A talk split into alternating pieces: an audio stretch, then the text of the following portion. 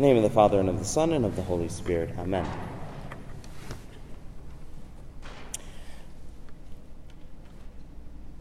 Something that I, I think is um, missing in, in the kind of daily uh, Christian and in his heart is being able to ask God, this is something that I've been praying uh, lately, and that is, Lord, give me your heart for this person. Like, Lord, what is your heart for this person? Because maybe my heart for this person is not clean. Maybe I'm angry with this person. Maybe I can't stand the life of this person. Okay? That's a reality. We can be angry. We can be frustrated. I mean, look at the people in the gospel. Like, why is he eating with tax collectors and sinners? I mean, here they are, that they have they have like no shame at all. They're judging Jesus for sitting with tax collectors and sinners, which is oftentimes exactly what we do.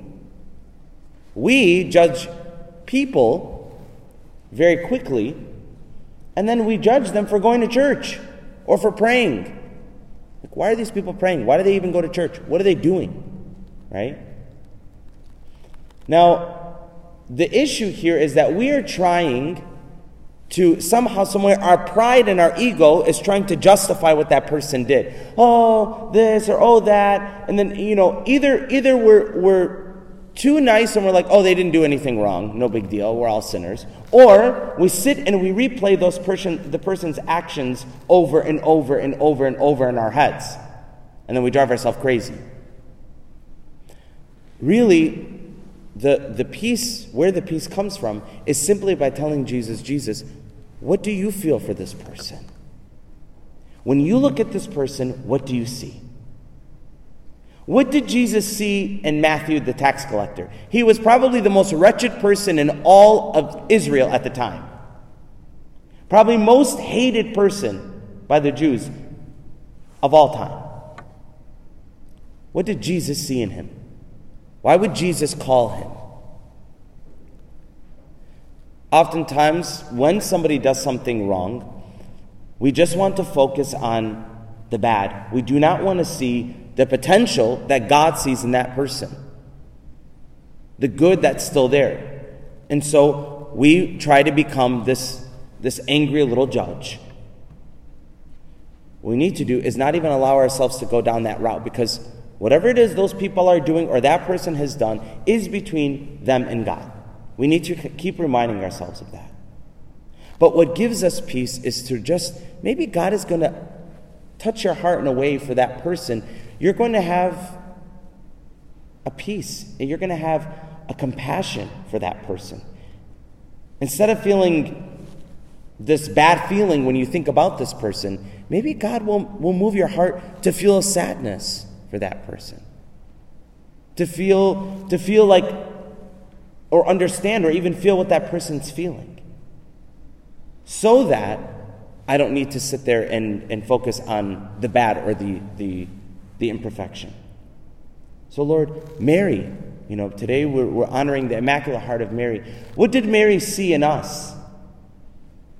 How did Mary look at us when she stood at the cross? And we dare look at anybody else with the slightest bit of ego or pride. Who do we think we are? Who do we think we are? That's really what it comes down to, right? That's really what it comes down to. We are egotistical, prideful human beings. If you don't like what I just said, you are probably the most egotistical, prideful human being, because that's the reality.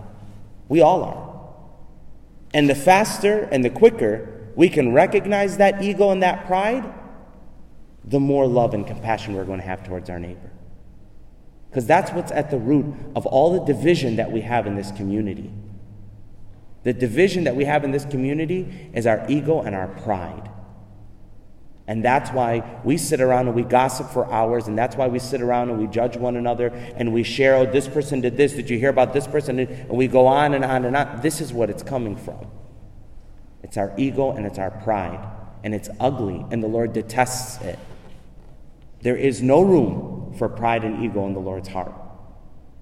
And so the Lord has to give us his heart in order for us to really truly understand our neighbor.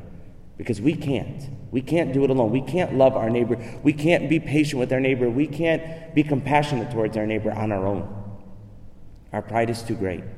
So we ask Mary today, we ask from the Sacred Heart, Immaculate Heart of Mary, to truly give us their heart for our neighbor, to truly feel and understand and have compassion and be that physician towards our neighbor. Amen. Father, Son, Holy Spirit.